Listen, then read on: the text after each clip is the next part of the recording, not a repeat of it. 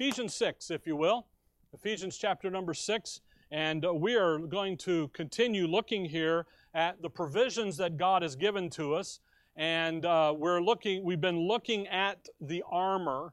And really, we've been doing it from a bird's eye view, uh, not down in it. I mean, we can literally, you can take the the the loins girt about with truth, and you can spend a year just digging down into that.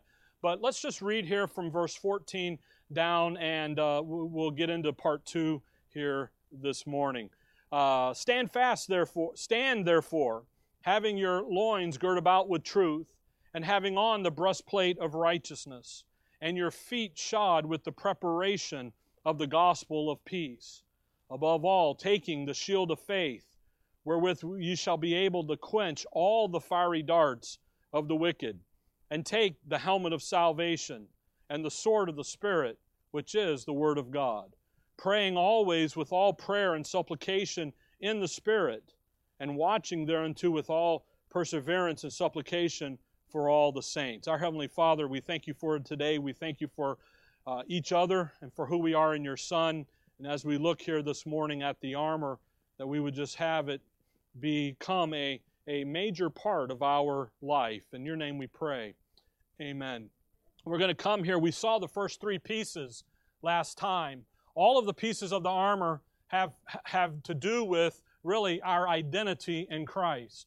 The first three we saw we the, the belt, the girdle of truth, and then the breastplate of righteousness, and our feet shod with the gospel of peace. And, and those pieces never leave you. Once you put on the belt, once you take the robes of life, the, the, the, the flowing robes of life, and you, you put on the truth, and, that, and that's a wonderful thing, the truth of God's Word rightly divided, who you are in Christ, and you take that and you put that belt on. Then you take the breastplate of righteousness and you hook it to the belt. So it never comes off of you, it's on. By the way, it's not your righteousness, it's His righteousness. It's His righteousness in you. So it's your righteousness, but it's really His righteousness. Okay? In semantics, I guess. But what do you do? You got the best breastplate of righteousness. And then you have your feet shod. You got the shoes on. You got the right footwear for the battle. By the way, I'll remind you, it's preparation, not proclamation. Religion says, get out there and proclaim the gospel. Well, yeah, we're to do the work of an evangelist, but that's not what he's talking about here. He's having your feet shod with the what? With the preparation. That's the edification process that's starting through Paul's epistles, Romans to Philemon, learning who you are in Christ and taking that and putting that into the details of life. So we're to have the flow of life's robe secured by the truth of God's word rightly divided than the truth of His righteousness being our righteousness. And then to know that we are in that wonderful position of peace, that good news of peace, victory in the battle. We're never, I, I, hope you understand, we, we, we fight against spiritual wickedness. If you look back up there at verse 12, we don't wrestle against flesh and blood. We're wrestling against an adversary, a spiritual, rulers of the darkness. But we're but they've been defeated. Come on, look, over with just real quick, Colossians chapter 2. I know you got the today's references, but I reserve the right to leave them at a moment's notice. Okay? Colossians 2. Thanks. Colossians 2. Uh, the, the, the honesty is wonderful, isn't it? Colossians 2, look at verse 14.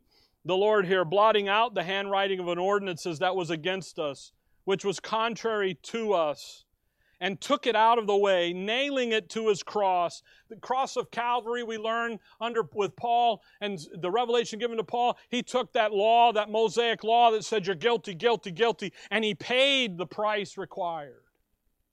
Nailed it to his cross.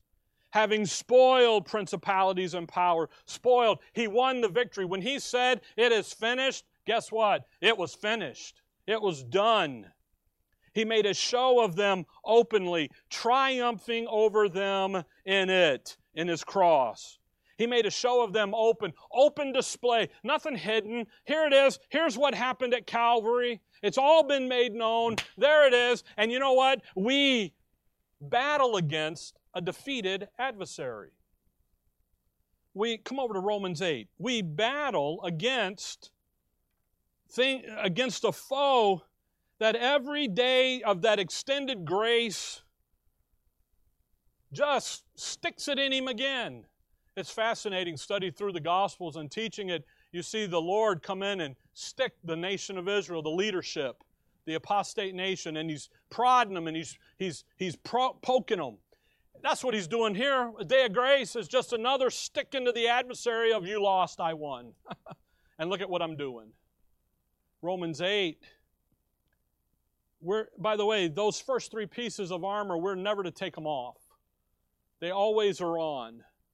We're to fight from a position of peace. I know in war everybody's looking for peace, but this is real peace. This is peace that passeth all understanding. It's a peace that gets down in you that says, you know what? Well, it's Romans 8. Look at verse 35. Who shall separate us from the love of Christ? Shall tribulation or distress or persecution or famine or nakedness or peril or sword. Notice all those calamities of life come up. The adversary uses these. We talked uh, several months ago about his strategies and so forth. And he uses these. He comes in and he's a tribulation and, and peril. I think about that tribulation, the pressures of life. By the way, 1 Corinthians 10 says it's common to man. That's a wonderful verse in 1 Corinthians 10 13. That, that takes the, the I'm special off the table immediately. It's common to man. Wanda passing away, common to man. Go have a funeral, memorial, and services, common to man. It happens. It's appointed unto man once to die. Then the what? The judgment. Let's not face the judgment. Let's make sure you're going to heaven, you know. But then you think about tribulation or distress. You know what happened? No way to escape. No way to get out of it. How do I get out of it? There's no, there's no apparent way. That's a, that's a frightening thing sometimes in life. By the way, that verse in 1 Corinthians 10:13 says that he's made a way to escape. It's in the doctrine, it's in who you are. Then he says, or persecution. That's that they come up against you because of what you believe. You believe that Christ died for your sins, was buried, and rose again the third day. Faith in that alone, period. And yet, what does Christianity do? No, you got to do this, you got to work, you got to do that. Uh, and it's like, no, no, it's not. And so they begin to persecute you. Think about famine, economic pressures. Isn't that an interesting thing? You look around the world today, economic pressures are there, they're evident. $10 for a dozen eggs, that's an economic pressure. I had some eggs the other day, and Linda said, only two. I'm like, wait a minute. And she goes, nope, two. And better yet, one. I'm like, nope, two. right? Why? Because, you know, suckers are expensive. So instead of having eggs every day, I'm having them once a week now. Why? Because we got to make that thing stretch. Economic pressure nakedness. I, nakedness, absence of physical luxury and necessity, peril, dangers of everyday life in a fallen world. Think about that. I mean, we enjoy, I, think about that major crash on I 10. Poor guy just sitting there on his way to work. Boom. It's like, whoa. I think about Bob and Rita's brother in law as he comes down the road and slides into the back end of the semi on the icy road. Boom, gone. Bam. Perils of it's peril. Well, I don't know, Rick, that's extreme. Yeah, but you come out of the wrong place at the wrong time and the guy put a gun in your face and asked for your car. It's life, it's dangerous, it's peril. Then he says, sword. There's the governmental opposition. There's the government now taking an interest in opposing you. Isn't that interesting? Now, look at verse 37. I mean, verse 35 is doom and gloom. Oh my goodness. How? But look at verse 37. Nay, in all these things we are more than conquerors through him that loved us. A more than conqueror. We, we are to take the list in verse 35. We're to take that and we're to turn it to our advantage. We're to take it and we're to, we're to, we're to move it over here and we're to view life from a victorious position. Why? Because we have our feet shod with the gospel of peace. We're to look at that life and say, you know what? I can only eat one egg a week or no eggs. I can make that decision. I, and I, I use an egg as because it's an easy illustration, okay? You have them in your life, you use them there. What can I do? I can take this moment to turn and, and fight and view life and live life from a victorious position. No fear, but with peace. Why? Because life isn't the enemy. Who's my enemy? The adversary is. And what has God provided for me? Come back to Ephesians 6. What's He given to us? By the way, I didn't you, you keep reading there in verse 38 and 39. Now we're in the spiritual realm. You're still victorious. In Ephesians 6, what does he say here? He says, You've got these pieces. Put on this armor, guys. Put on the strength that comes from God's Word. Have your heart protected by having it filled with the identity that we have in Christ. Have your feet firmly established in, in that peace and quietness that that identity is designed to produce in your life. And then he comes to the next set of verse 16, and above all. Now, again, not more important than, but in association with. What are we going to do? We're going to take, see, see that in verse 14? Stand therefore, having your loins girded with the truth, and having on the breastplate of righteousness, and your feet shod. You have that, you're dressed with it, you don't take it off, you leave on that identity. Then in verse 16, and having, and above all, taking the shield, verse 17, and take the helmet and the sword. Now we're going to have some defensive mechanisms, some defensive armor, this shield and helmet and sword that we don't always need but it's to be ready for the battle. It's to be ready to be picked up. The shield and the helmet and the sword, they're at, they're at arm's length. And when that soldier, I think about Gideon. you know, Gideon and his 3,000 when he started. Then he gets down to 300. Do you remember how he picked the 300? The guys got down on their hands and knees and they were ready for battle. They and lapped it up and they they didn't just discard and go down, you know right? That's you and I. We're, we have them ready. But we don't always need the shield of faith and the helmet of salvation and the sword. But they're at, they're at the ready. Notice it's the shield of faith, not shield of the faith. Okay? The faith is the doctrine that is given to Paul, given to you and I, Romans to Philemon. But here it's the, it's the shield of faith. It's you keep believing. And the thing that gets you through the battle, through the fiery darts of the adversary, through those darts that Satan is going to hurl at you, through the tribulation and the persecution and the distresses. And you know what you do? You just keep believing the Word. It's the shield of faith. When they come, what am I going to do? I'm going to default to believing the Word. Not believing the faith, but believing the Word. God's Word, it's right. It's right when I'm wrong. it's my, okay? So when he talks here, come over to Second Corinthians 5. So what he's really talking about here is he's talking about, hey, keep having that walk of faith. He's trying to put some, the adversary, when he tries to put some distance between what you learned in those first three pieces, he's trying to cause you to keep that down, to put it down. And you're to pick it up. 2 Corinthians 5, the verses, verse 7 For we walk by faith, not by sight. Isn't that a wonderful thing? So, therefore, what do we have to have? We have to have the Word of God. And we do. We understand that. but in order, so we have it. So then what do we do? We default back to it. The issue is in really is back up in chapter 4. Look at verse 18. While we look not at the things which are seen, but at the things which are not seen. For the things which are seen are what? They're temporal. They're here today, gone tomorrow. It's raining today. It's going to rain tomorrow if the weathermen are right, or weather ladies are right. It's going to rain Tuesday. But what's coming Wednesday? We hope the sun. you know, us desert lovers, we you know, 3 or 4 days of gloom and gloom, we're ready for some sun.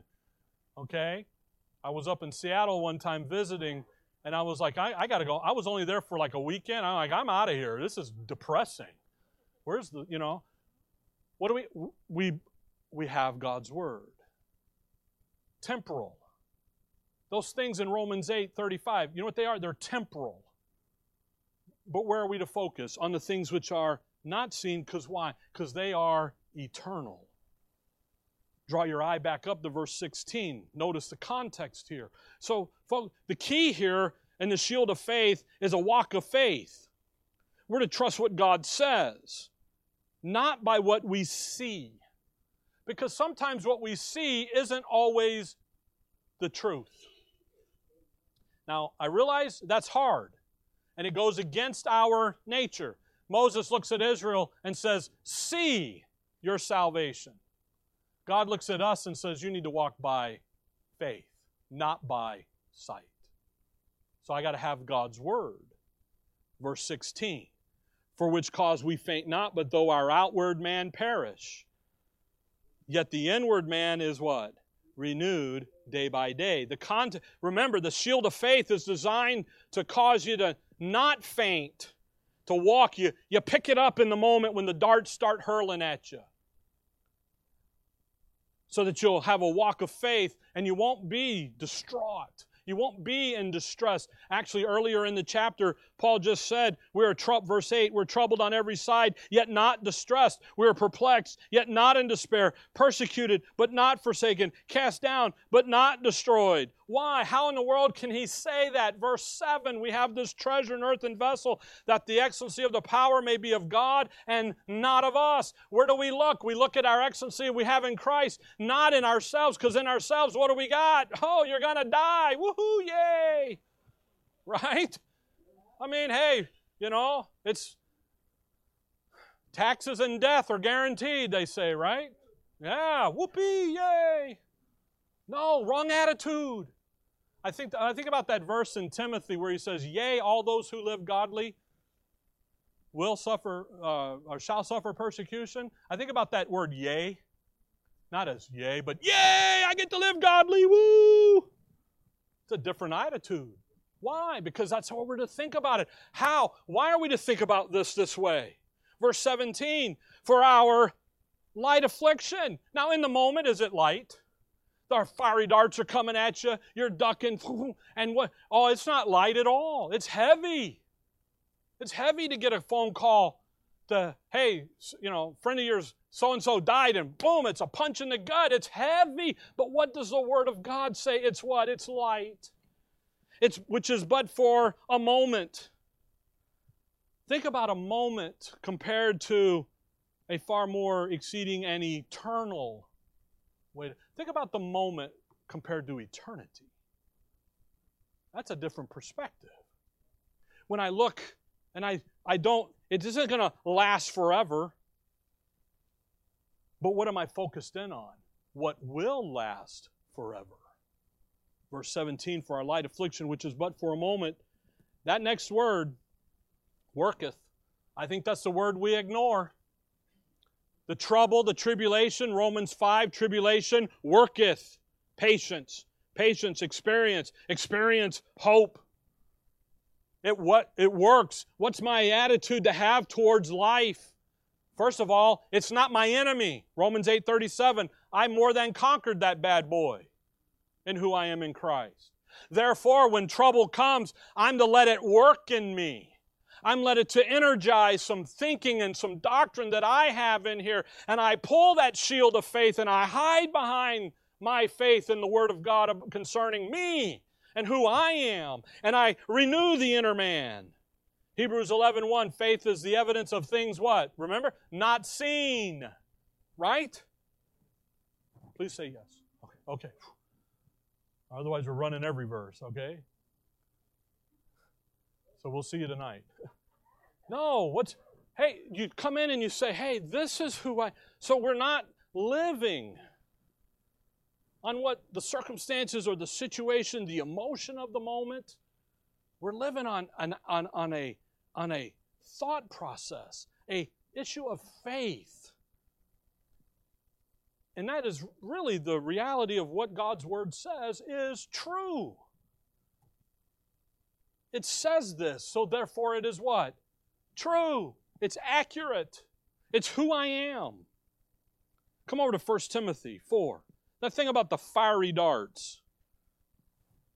And again, the strategies, the things that he's throwing at you. The things in Colossians 2 we spent a month going through. 1 Timothy 4, look at verse 1. Now the Spirit speaketh expressly. Now, that phraseology isn't used quite a, a lot. It's only really used by the Apostle Paul. So if the Spirit is speaking expressly, what should I do? Pay attention to it.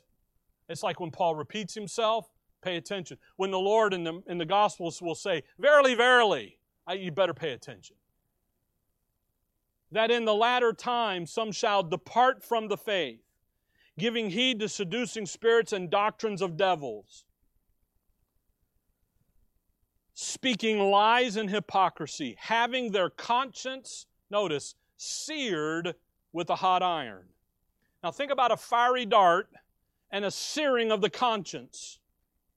The doctrines of devils, the seducing spirits, the attack of the adversary to cause you to draw you away from who you are in Christ to cause you to pull off those three first three pieces of armor, to cause you to come over here and put in the closet the sword and the helmet and the shield. It's going to do what with you? It's going to sear you. You know what it is to sear? You take a piece of meat and you sear it with fire, don't you? Burn it. You burn it and you burn it and then you go choke it down. Okay? You burn, sear that thing. When you sear something, what do you have? You have scar tissue, don't you? You have no light. And if you think about that, that fiery, that searing, it begin it it burns. Come back to Ephesians 6.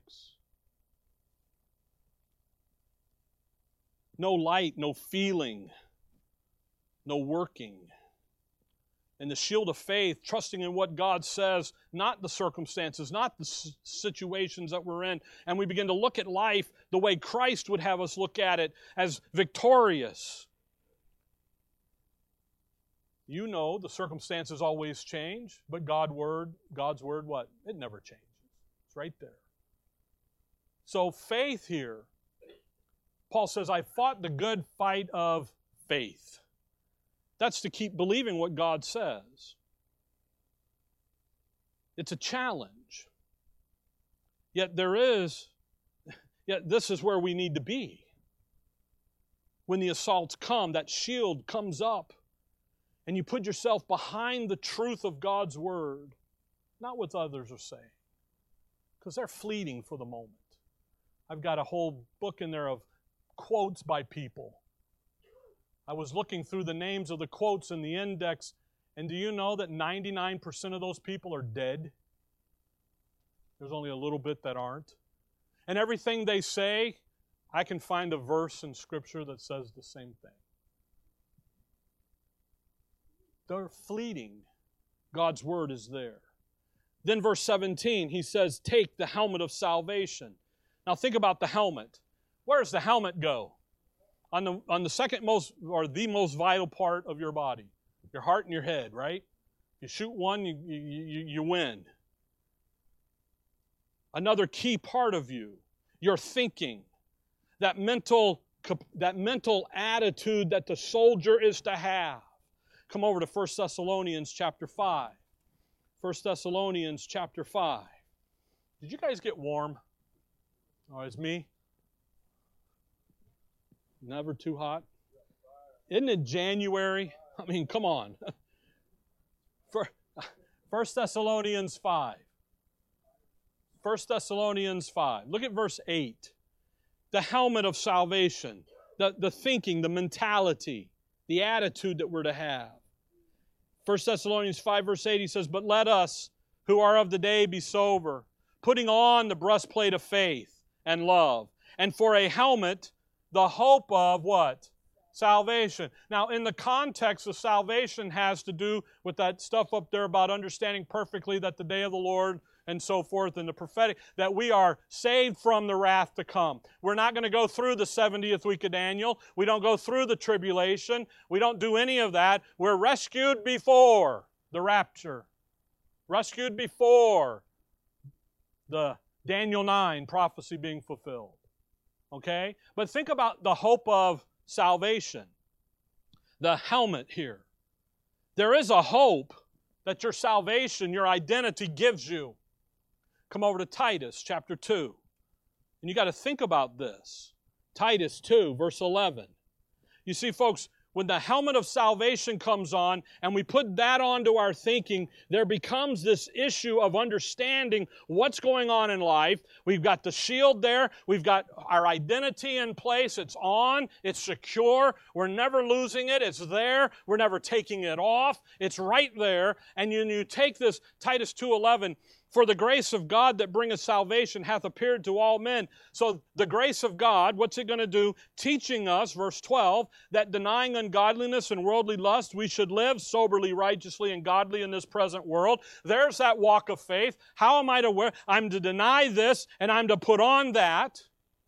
Verse 13, looking for that blessed hope and glorious appearing of the great God and our Savior, Jesus Christ, who gave himself for who? For us, members of the church, the body of Christ, for you and I, those that have trusted in Him, those that, verse 11, the salvation hath appeared to all men. So you've trusted in the cross work of Calvary. He's given you an identity in verse 12, and He says you got a hope coming out there that outweighs every, all of it. Might redeem us from all iniquity and purify unto himself a peculiar people, zealous of good works. We have a secure prospect, an earnest expectation, Ephesians 1 says, of the glory of God, and that issue is to come. Come over to Romans 8 again, where we were. And when you begin to think about this and you begin to put on this the mentality, the proper thinking process. In a couple weeks, we're going to talk about the real you and how you are designed to work in Scripture and how Scripture says here's how man's going to work. And when you put on that proper mentality, the proper thinking process, you know what begins to happen? Hope springs eternal. Hope becomes the issue of, you know what? Look at Romans 8 18. For I reckon that the suffering of this present time are not worthy to be compared with the glory which shall be revealed in us. A lot going on there to unpack, and we don't have a lot of extra time here this morning, but you think about this. Why do we suffer? What's Romans 8 18 and following going to tell you? You suffer because you live in a sin cursed creation. You suffer because God chose to leave His ambassadors here on planet Earth to go do the work of an ambassador, to spread the gospel, to spread the edification process, to help those who will who need help. So He left you here. So you have to have an understanding of that. You have to have a helmet, a protection in your mind of that. That, you know what? When I look at things over here and life stinks because it does stink at times, there's what? There's more glory coming my way than ever. And where should my mind drift? Right over there. By the way, you know who you know who you see this in? You see it in the Lord Jesus Christ.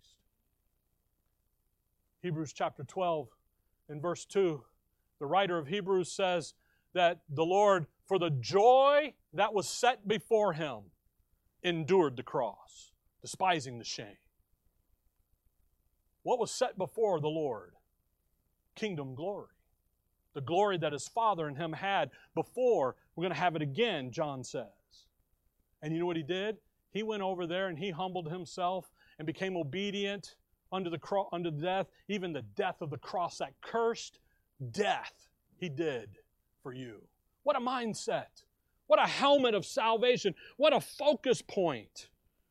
Here's how I'm going to, by the way, you suffer. I, there's three reasons. One, right here, Romans 8, sin cursed. Two, Galatians 6, you reap what you sow. You make bad decisions, you're going to reap the bad consequences. You make good ones, you reap okay. All right? And then the third one is the passage in Timothy about living godly. You choose to live godly. You choose to live as who you are in Christ. You will suffer something along the line in that neck because of that. And he says, do that. The thinking process. Here's how I'm going to think about this. I'm going to think about it the way God would have me think about it because life here is just what? Temporal. Eternity is where I'm focused. Eternity is where I'm going. And I concentrate there. Come back to Ephesians 6. The helmet, by the way, I'll tell you this you have to be careful what you allow yourself, what you allow your family to love. Because what you decide to love and you allow your family to love, that is what will run your life. And if you train these young people to love the Lord, to love His Word, guess what will begin to run their life? Fathers, bring up your bring your children up in the nurture and admonition of the Lord. Parents, you're going to do this together. It's a tag team event. Why? Because they'll go to mom, mom will say no. They go to dad, dad says yes. So what did we just do? Tag team, boom. All right? the little dudes know how to create chaos real quick. Be careful with that. It'll be what controls, what guides your life. Where should our thinking be? Who we are in Christ. Let's do that. Then he says, sword of the Spirit, and the sword of the Spirit, which is the Word of God. This is the only offensive piece. Everything else is defensive. The onslaught is coming. I'm firmly stood. I got my feet prepared. I got my girdle on, my, my girdle. I got my girdle on. My belt on. I got my breastplate on. I'm ready for battle. I got the shield at the head. I got the helmet ready. I got it all on. And then he says, You're going to take that sword of the Spirit, which is the Word of God. Now we got an offensive mechanism. By the way, offensive and to do what? Not move forward and advance. God isn't in the real estate business today. He's in the spiritual business. It's to do what? Fend off, poke, attack, poke, and keep. In Israel, they were to advance on, move forward, gain the, gain the ground. Joseph at the end of, I'm uh, not Joseph, Joshua at the end of his life, he says, My generation has done. Joseph said the same thing. My generation has conquered the land. It's on the next to continue to conquer, to continue to go. You and I, what are we to do? We're to take it, come over to Hebrews 4. You know the verse, we're going there. Hebrews 4. We're to take that sword and we're to, we're to use it Key verse here, Hebrews 4, verse 12. Great verse. For the word of God is quick and powerful and sharper than any two edged sword, piercing even to the dividing asunder of soul and spirit and of the joints and the marrow, and is a discerner of the thoughts and intent of the heart. Man, what look at that word. No wonder man doesn't like it. You know why? The Word of God is positive toward God and negative toward man. Jeremiah, he says, Your heart is foolish and is desperately wicked. Who can know it? You know who knows it? The Word knows it. What it, it's a discerner of the thoughts and the intents of the heart. That means that when that when you read that book, it's reading your meter. It's reading you. I tell you, read three chapters a day, Romans to Philemon, 28 days, you're good to go. Why? Because it reads you. It's a discerner. If you come to this book to prove that you'll lose your salvation or to prove this or that, guess what you're going to find? You'll find the verses that'll prove that, but you know what you'll also find? The verses that disprove it. It's going to give you what you want. If I want an out for whatever, it'll give it to me. But it'll never change the verses that say you shouldn't. And you should live soberly and righteously and godly, you see. It's quick. I love that. Quick. Everybody goes, Oh, it's alive, brother. Well, it's more than that. Quick in movement, it works quickly. Its design isn't to take years and years and years to work in your life. Its design is to work quickly. Have you ever wondered why Paul and his ministry would go out and he would go in and he would establish a local church and then edify them and then leave and then come back a little bit later and they're still there moving? We've been at this for a long time, since 1998, 25 years. Some of you are still trudging, trying to catch up. Why? What's going on? The word's not doing That's you, okay? And I'm with you. Don't worry. I'm, I'm slowing down too. But quick movement, fast.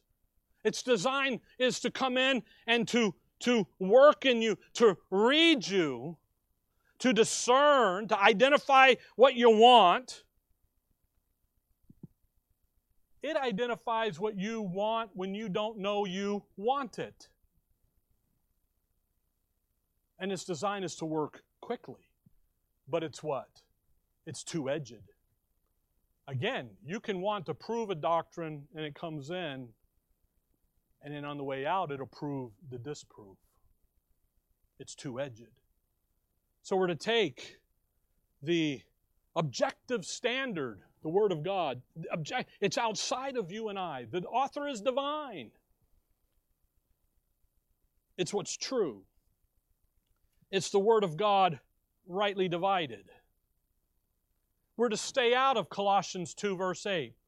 You know what that is? Philosophies and the traditions of men and the rudiments of the world. You stay out of all that mess. Why? Because all of it, uh, look at Colossians 2. Some of you are there probably. Colossians 2, verse 8 Be- Beware lest any man spoil you with philosophy and vain deceit after traditions of men, after the rudiments of the world, and not after Christ. We're to stay out of that. We're to live in 1 Thessalonians 2, verse 13, where it says that the Word of God will effectually work in you that believe. That's the issue here. That's where the sword becomes the offensive weaponry. I believe it. I believe it to be true. When I'm right and I agree with it, we're good to go. And when I don't agree with it, it's right. And I'm moving forward with that into the battle. And I'm going to bring, come back there to Ephesians 6, the details. I'm going to bring the sword to bear in the details of life that are being attacked. And just as I'm going to pull up that shield of faith and I'm going to believe the word, I'm now going to take the word and knock, the, knock them down, knock the, the arrows down, the fiery darts, knock the onslaught down, defeat it. You watch the movies and the guy shoots the bow and arrow, shoots the arrow, and the guy reaches up and knocks it down. I've shot an arrow. Only in a movie can you knock it down. That thing's moving so fast, right? Go hunting, and the guys are like, well, let's do this. Let's play this game. So we're playing a game. You know where my arrows are? We're in the wilderness looking for them. Where'd it go? I don't know. I didn't see it. Where'd it go? I think it went that way. Oh, we're over there. Poor Jeff's been out looking, and it's like, Rick, I'll just buy you a new one. Let's go. yeah. Why? But what is it? You're able to take that sword and knock it down. Ephesians 6, the last piece of the, of the armor it's the piece here, verse 18 prayer. Praying always with all prayer and supplication in, in the Spirit, and watching thereunto with all perseverance and supplication for all the saints. I add this piece to the armor. Some do, some don't. It's okay. Because prayer is the communication mechanism of the soldier in battle. Notice in verse 18, praying always with all prayer and supplication, where? in the Spirit. That's where the prayer, that's where prayer is. Prayer, pray, prayer in, we're going to pray in line. We're going to pray in the Spirit. We're going to pray in line with what the Spirit is doing. I'm going to go find out what He's doing, and I'm going to take what He says, and I'm going to apply that to the circumstances and the situations of life.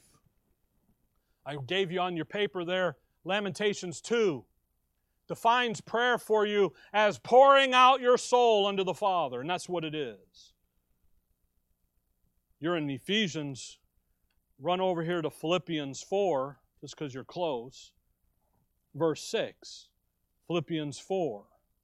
One of Paul's prayers that he gives, he gives five of them in Ephesians, Philippians, and Colossians to illustrate what a mature saint is going to pray, what it's going to look like, what it's going to sound like. Because prayer isn't big vending machine in the sky. If I dump enough faith quarters in there, I'll get something. If, if that was the case, I'd have won that 1.35 billion without taxes, by the way, because that was my prayer. I want to win and pay no taxes. Okay? He's not a genie in the sky. We're praying where? In the Spirit. What's the Spirit doing? Well, look at 4 6. Be careful for nothing, but in everything by prayer and supplication with thanksgiving. Notice the attitude we're praying in is with what? Thanksgiving. Yeah, but Rick, the situation's horrible. I know, but you can still pray with thanksgiving. Prayer, supplication, specific thing. Let your requests be made known unto God. So what does that mean? I means I can I can pray for anything and everything. Right? I can. That's what let your requests be made known. But what's the answer? Verse 7. And the peace of God, which passeth all understanding, shall keep your hearts and minds through Christ Jesus.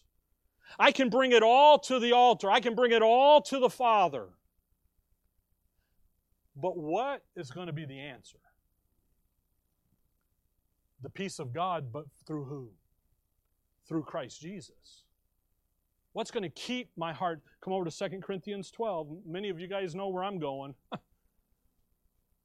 what is he doing here? What's the Spirit? How are we going to pray? How do we communicate with God? Hey, Lord, this is what's happening in life. These are the fiery darts coming my way. I got everything here. I'm, I'm with thanksgiving. Thank you for being blessed with all spiritual blessings. Thank you for making me complete. Thank you for the all sufficiency of your grace. Thank you. But man, I need some help here. Go here. Go there. No. You come to the Word of God. What's what's the spirit? Is you got 2 Corinthians 12? Oh, I'm jumping ahead. Doggone it. Uh, look, look, look here at 2 Corinthians 12. Just stay the course, Rick. Look at verse 7. Here's our apostle, our pattern. And lest I should be exalted above measure through the abundance of the revelation. So, what's happened? Paul's gotten some information. And to keep Paul in line, okay, to keep Paul from saying the things that he just saw because it's not time for him to reveal it. That's back up there in verse 3 and or verse 4 and 5. Okay? He's given a thorn in the flesh, the messenger of Satan to buffet me, lest I should be exalted above measure. You know that if he laid out the, Ephesians, the advanced doctrine of Ephesians, Philippians, and Colossians right here to the Corinthians, they would have been floored, they'd have been lost, they'd have been drowning in, in what in the world was all of that. It wasn't time yet for that. So he gets a thorn in the flesh. You see that? Okay, now you can say whatever you want the thorn is. It's a thorn in the flesh, it's a messenger from Satan to buffeting. Now, watch verse 8. For this thing I besought the Lord thrice that it might depart from me. What did Paul do?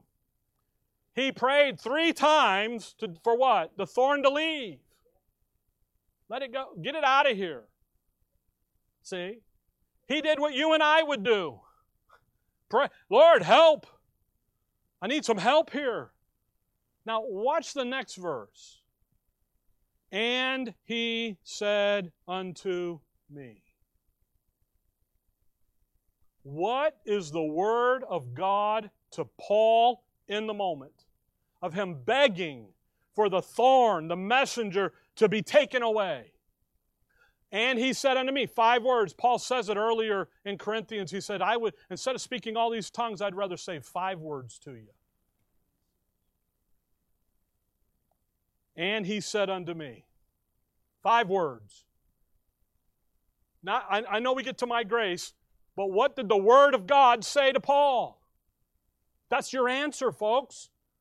In your prayer life, when you look at something, you bring it all to the table, you bring it all to the Father. Why? Because it's bothering you. You're worried about it. You're thinking about it. You're obsessing on it, or, or not obsessing, and you should be. And what do you you bring it there, and you know what the Word of God says? My grace is sufficient for thee. For my strength is made perfect in weakness. Notice there's a period. That's the answer. Now, Paul's got a little different relationship with the, with the Lord in that the Lord shows up and tells him that. You and I have what? The written word of God that says what? Boom. You know why? Because when you look at that word, King James Bible, the word, you're looking at God right in the face when he says that. And what does he say to you? My grace is sufficient for you. For when you're for my strength is made perfect in weakness. So Paul answers, Most gladly, therefore, will I rather glory in my infirmities, that the power of Christ may rest upon me. Therefore, I take pleasure in infirmities, in reproaches, in necessities, in persecutions, in distress for Christ's sake. For when I am weak, then I am strong. I am become a fool in glorying. Ye have compelled me, for I ought to have. I mean, he just he says, "Bring it on, bad boys. You guys, you think you got me down? Uh-uh, man. I got the, I got a glory perspective. I've got a different perspective on this. The Corinthians have been nailing him, trying to, you, we want a proof of Christ speaking in you. And he's been proving that, and he's been providing that, and they just won't get off his back. He's weak, he's, oh, we like Apollos, he's smooth. Boy, don't, but man, his letters, Paul's letters, man, they're weighty. But we don't want to see him. Well, you get beat up a few times like he had. You wouldn't be the prettiest thing in the room either. But see, the thing is, is my point is, how did prayer? You're in the middle of the battle, and you go to the Father and you say, Father, this is what's happening. I need, how do I take that verse? How do I take, and he said unto me, off of that verse, off of that page, put it into my life, and go to work with it? You're going to do what? You're going to take up the shield of faith. You're going to take on that helmet of salvation. You're going to say, you know what, that book's true. I may not understand it all, but it's true. And I'm going to keep studying it, and I'm going to keep looking at it. Come over to 1 Corinthians. 1 Corinthians 2. Do this quickly. 1 Corinthians 2, just to remind yourself. Why? Because I'm praying in the Spirit. And what's the Spirit doing today? He's forming the church, the body of Christ. He's doing something completely different that he's never done before. He's working right here, and he's working with the Word of God. By the way, he's always done that. Even in Israel's program, the Spirit would never work unless the Word of God was there to be done. Genesis 1 1, in the beginning, God created the heaven and the earth. Verse 2, and the earth was without form and void, and darkness was upon the face of the deep, and the Spirit of God moved. Verse 3 And God said, and the Spirit started, went to work, and created. 1 Corinthians 2, verse number 9. But as, but as it is written, eye hath not seen, nor ear heard, neither have entered into the heart of man things, the things which God hath prepared for them that love him. Never read 9 without verse 10. But God hath revealed them unto us by his Spirit. For the Spirit searcheth all things, yea, the deep things of God. Verse 13, which things also we speak, not in the words which man's wisdom teacheth, but which the Holy Ghost teacheth, comparing spiritual things with spiritual. And the spiritual there are the words that the Spirit's using to reveal the deep things of God. Verse 10, the things that God had prepared for them that love Him. So, what do you have to have today to understand the book? You got to have the Spirit. You got to get saved. You got to be in Christ. See? Because where's the Spirit going to work? It's going to work right here on the pages of His Word. So if I come over to chapter 6. So if I'm struggling to come in here and I got an issue going on and the issue isn't found in the, in the Word of God, by the way, work. Is, is get a job in the book? Yeah. He says, if you don't work, you don't eat. I'm sitting going, there's one egg, two egg, three. I better work. Let's go get a job. You know what he said? He says, hey, no, it's good. You need to work. You need to have a job. Are we to be honest with all men? Yeah, the book says so.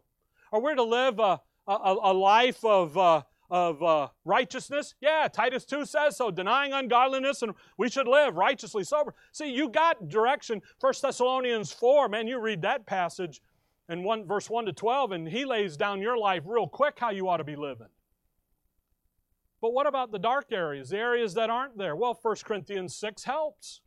Verse 12, all things are lawful unto me, but all things are not expedient. All things are lawful for me, but I will not be brought under the power of any. You take your trip over to chapter 10 and verse 23, and he says it again All things are lawful for me, but all things are not expedient. All things are lawful for me, but all things edify not.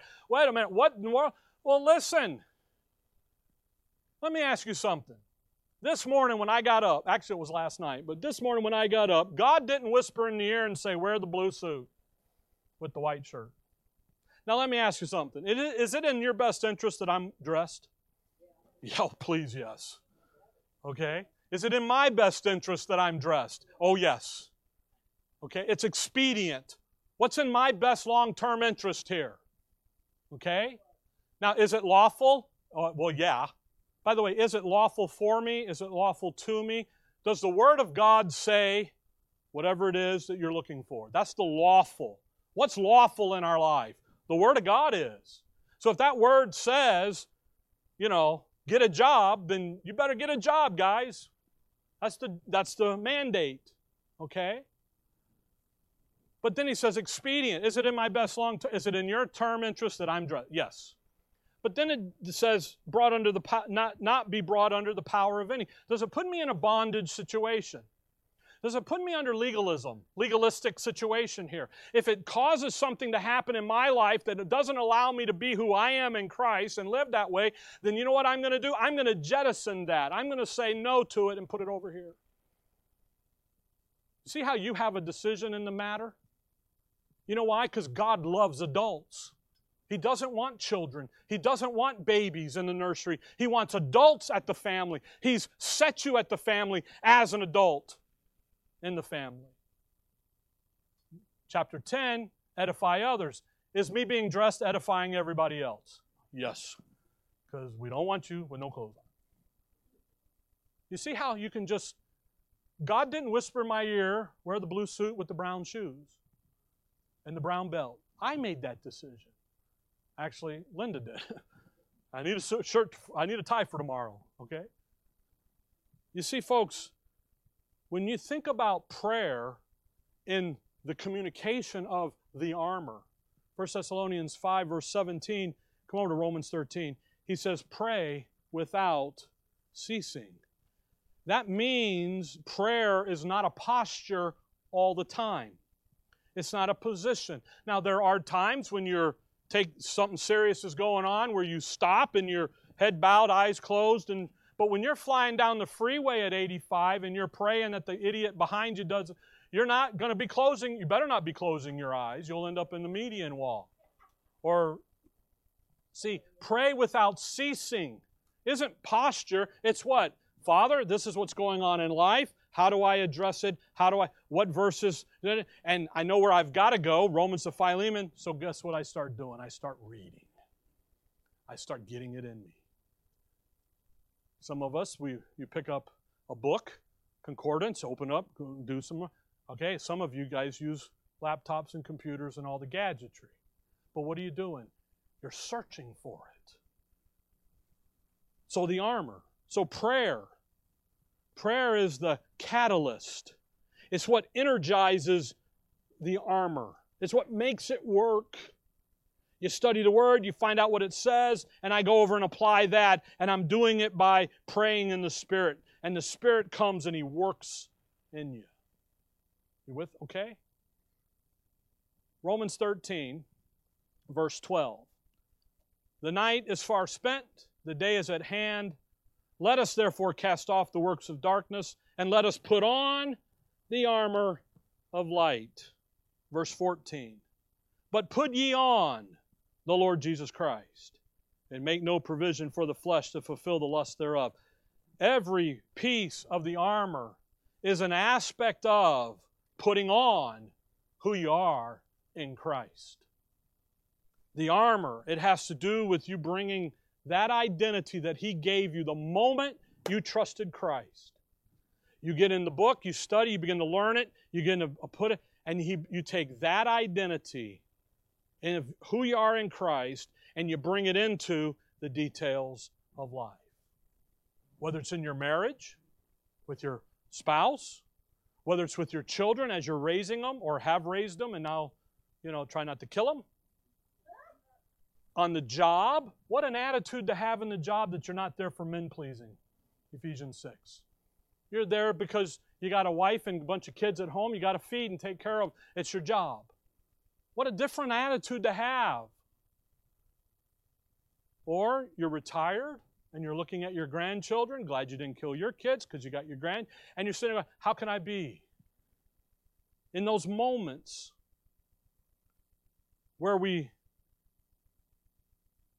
begin to feel weak or discouraged or overwhelmed, the fiery darts are coming, God's provided us protection. It's in who we are in Him. And that's what the armor is all about.